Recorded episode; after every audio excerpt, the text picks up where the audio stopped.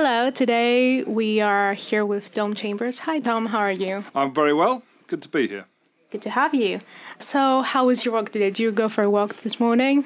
I do. Uh, when you guys arrive at the radio station, I'm always out Nordic walking. So I have my Nordic walking poles and I get out into the countryside just to make sure that my body is getting a little bit of exercise because I work quite hard and my brain gets plenty of exercise. That's good, that's good. That actually sounds really fun. Where do you walk to in particular, or is it somewhere different every time? It's very weather dependent. So if it's been uh, dry, then we walk out into the countryside, and uh, the only people we'll see out there are dog walkers, really.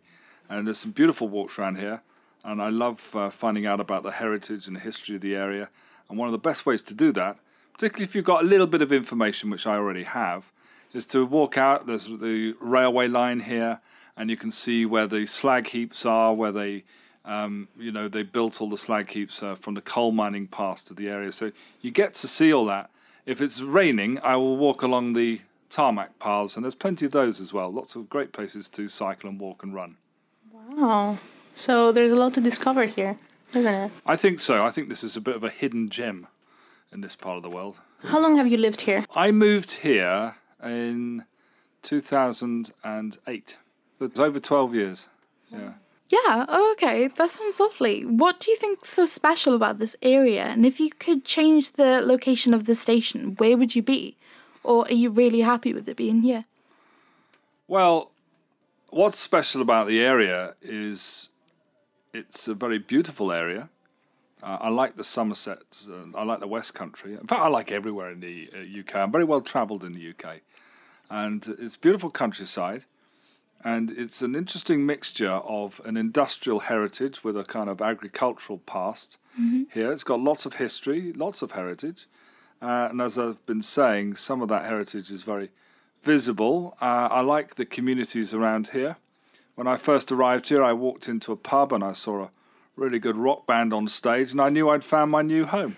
Uh, in fact, the Wonder Bar, which sadly is, is no longer around, reminded me of a bar I, would visited in uh, Greenwich Village in New York, which is called the mm. Scrap Heap, which was um, built out of everything in there was built out of bits of cars. It was done rather creatively.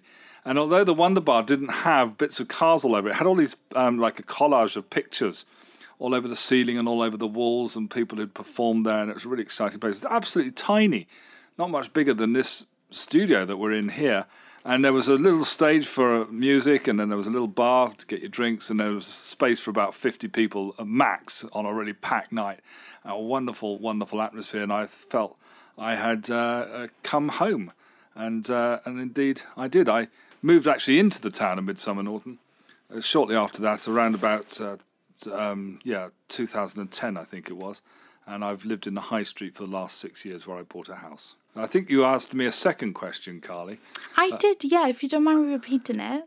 So it is, why did you choose to be here? Like, if you could move the radio station anywhere, where would it be? But is it here that you really would feel comfortable? Like, is it here that you feel like you connect with it more? I came here because of the radio station.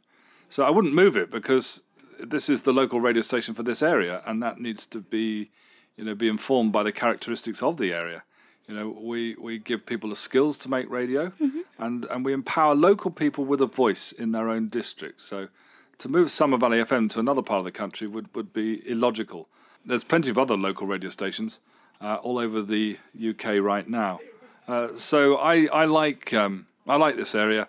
Uh, I love running a radio station here. I think it's uh, a fantastic part of the world, and a fantastic part of the world to be part of the radio industry, um, which is uh, an industry I have loved and served with a great deal of passion for the last 30 years. So it's a really giving industry. You give and get from the people that listen and participate in the programs that you're doing and all the charities that you're doing because you're doing lots of charities here. I think it's a very open hearted type of local radio. We operate under the community license, which means that we're very volunteer orientated. Uh, mm-hmm. Uh, people, and you would know about this, people come here to develop their skills and to discover where their own creativity is uh, in, in a, uh, what I would hope is a happy and safe environment. And that's really important. What, what I've done is I've taken that ethic, if you like, and taken it further. So there are people like yourself coming here and joining in and helping out and developing your own skills in your university undergraduates. And we're absolutely there for that. But there are people also who have less opportunities or higher levels of educational need. And so I've set up a charity that targets uh, people, uh, for instance, with autism, and uh, or you might be uh, recovering from alcohol or drug misuse, uh, or you could be an adult with learning disabilities, and we uh, give them that same training environment that you're in to to explore how to develop their own skills and their own creativity. And that can often make a difference in helping you lead a life of your choosing. Because what we're talking about here, underneath everything, is uh, confidence. To develop the confidence, and if you can communicate with confidence, then the chances are that you are leading a life of your choosing. And if and if employability, if employment is an option for you, the chances are you're in a job that you do enjoy.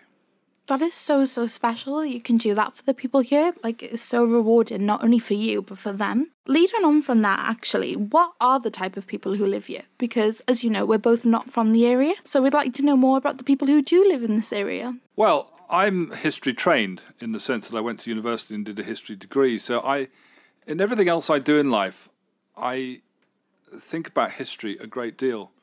Somebody asked me actually, because I get interviewed quite a lot as well as do interviews myself, and someone asked me quite recently on a radio station in the north of England uh, if I was writing my university statement.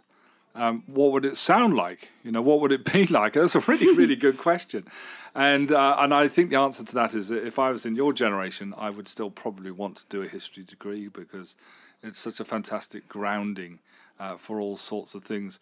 So my statement would read: uh, there hasn't been a day in my life which I haven't spent at least half an hour thinking about history since the age of six. And the age of six, I can tell you, is some time ago. uh, so I'm, I'm, I'm absolutely passionate about history. I do look at things from a, a historic point of view, and I see here communities that have needed to redefine themselves because they grew up in the 19th century when the railways were invented, mm-hmm. and the railways came into this area and brought uh, Carly, a lot of your fellow country people here from Wales. Yes, uh, there's a very yeah. strong Welsh aspect to the heritage of this area. They also brought a lot of people from Yorkshire. So, two very strong coal mining uh, parts of the UK came in here, and immigrants coming from those parts of the country into our country. It's why, incidentally, I think there are two local accents here. One is broadly speaking more what you would associate as a West Country farming type accent, as typified by local heroes, the Wurzels.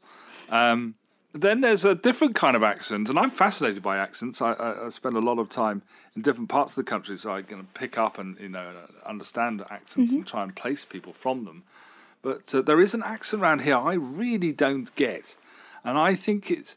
I mean, I'll give you an example. So they wouldn't say album, you know, like I would say album, like a, a record album. Mm-hmm. Uh, they would say album. And it doesn't sound right in my accent at all. It sounds perfectly natural when spoken locally. They don't say alcohol, they say alcohol. And it's okay. and it does it sounds really weird the way I'm putting it, but I think it's a hybrid of Welsh and Yorkshire and West Country Somerset. I really do. I think I think that's exactly what happened. So so these and you can tell the difference between a family in terms of how they speak uh, that has a mining background and a family that doesn't in this area. And I think that's the origin of two accents. I have no idea if this theory stacks up anywhere. I haven't really talked to any mm-hmm. experts about it, but it seems to me that there's a, a certain logic. So you ask about who's living here well, it is like any community in the UK, it's going to be a mixture between people who are born here, whose parents, grandparents, and great grandparents have been here. And then there are those who come from somewhere else to be part of this community. And they might do that, for instance, because they're marrying in somebody here and they live here and want to bring up their children here, or work could bring them. Now, work's brought me here. I'm not from this part of the world. And um, uh, so I think what makes up the fabric of community life, often what drives community life, are the people whose families come from an area and they have all that provenance and, and, and passion and love of an area based on memories that go back. And you get family names, don't you? You go to the graveyard and you often see the same names popping up uh, all over the graveyard. But I think part of the dynamic of community life is, an, an, an essential ingredient, if you like, that contributes to that dynamic are the people that come into an area and they see it slightly differently, have a different perspective, and possibly even a different agenda. And it's a combination of the two. And I've found that community life in Midsomer Norton where this radio station is where I live, has changed quite a lot over the last 12 years. And I think what's been driving it, and I have to say it's changing for the better, some really, really powerful sense of community here. We're a manifestation at this radio station of that powerful sense of community. And I can see that who's driving that is absolutely a combination from people who've come from the outside to contribute and people who are indigenous.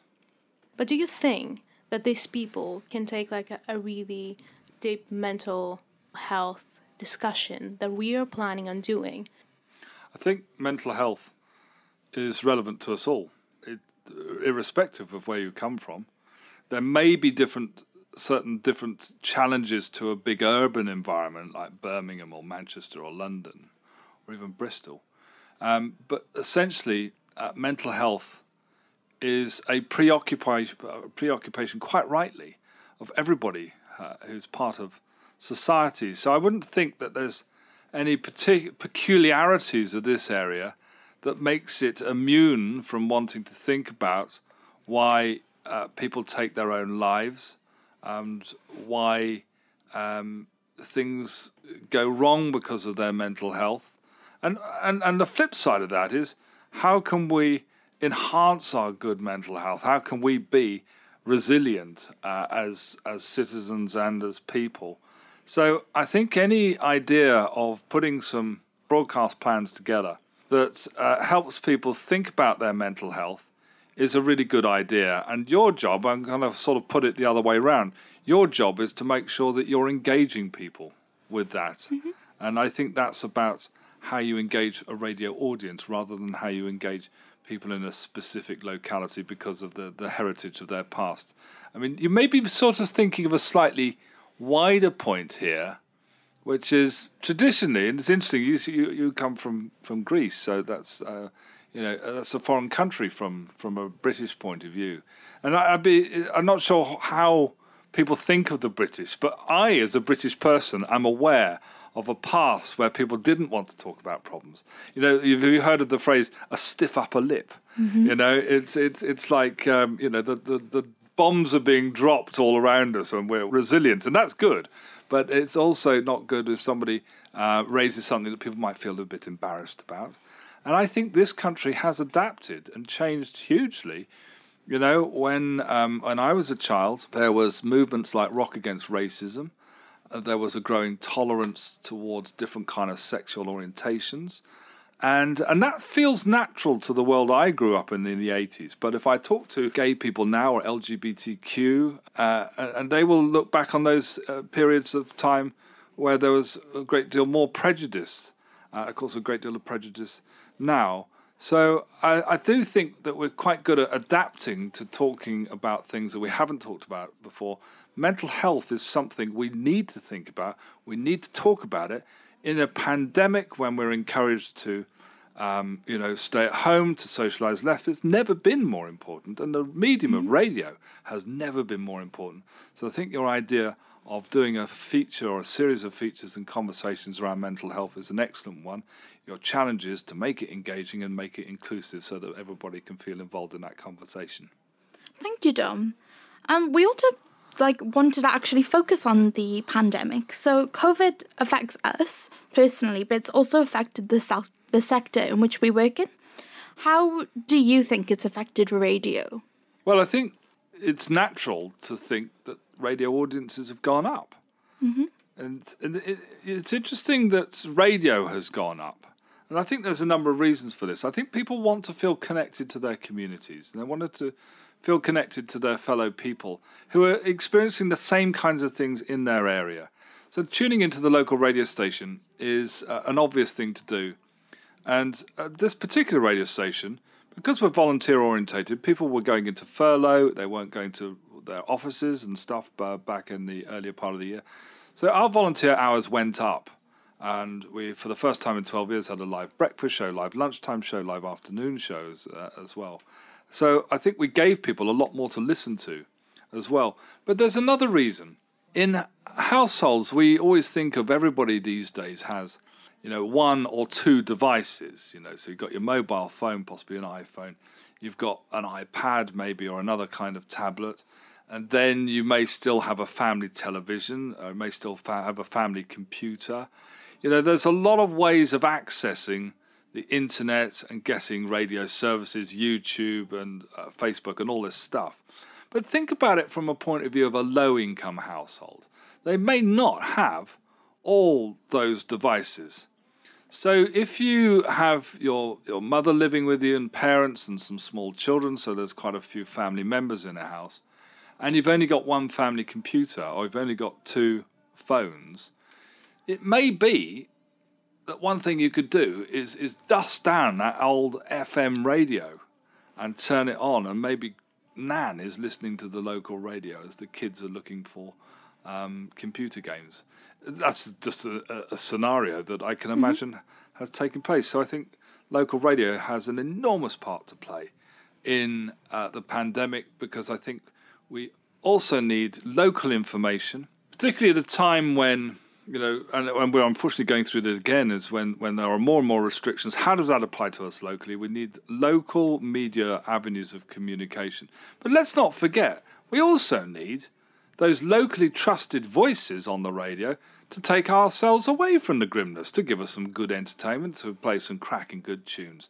So it's a combination of informing the listener what they need to know in a national crisis, uh, as well as diverting them away from it with some great entertainment. It's really, really interesting to know because we're probably going to go to lockdown again. So having that as a base, it's going to build more throughout the next lockdown, I think, mm-hmm. possibly. Definitely, it stops people from feeling so alone. They have a voice that they know is local, mm. has similar accents to them. They don't feel like they're completely isolated and on their own anymore, and I think that's so special. Yeah.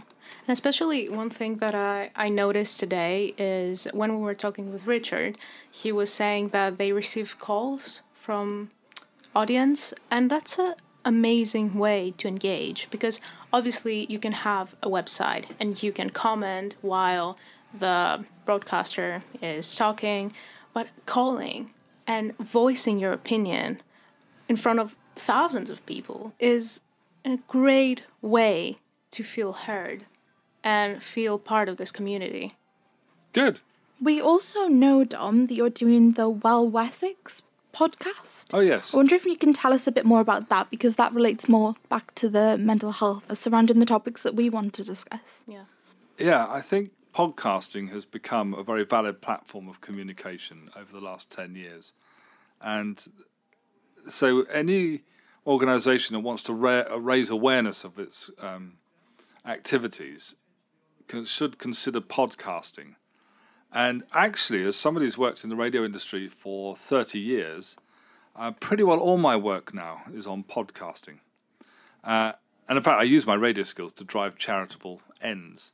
You ask about the Well Wessex podcast. Well, Well Wessex is a non constituted organization that exists to link the four leading mental health charities of Somerset. They all know what each other's doing. Because the thing is, when you're running a charity, there's all sorts of things to consider which can keep you in your silo, if you like.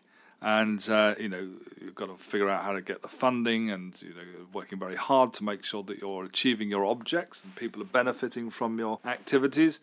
So to have an organisation that's saying, well, it's great that um, Somerset Mind are doing one thing, and Heads Up in Wells they're actually doing quite similar things. So let's tell them about that, and let's all get together for the same event. And then there's uh, Chard Watch, which is really a, a fantastic organisation, which we profiled in the first Well Wessex uh, podcast, which is about peer support.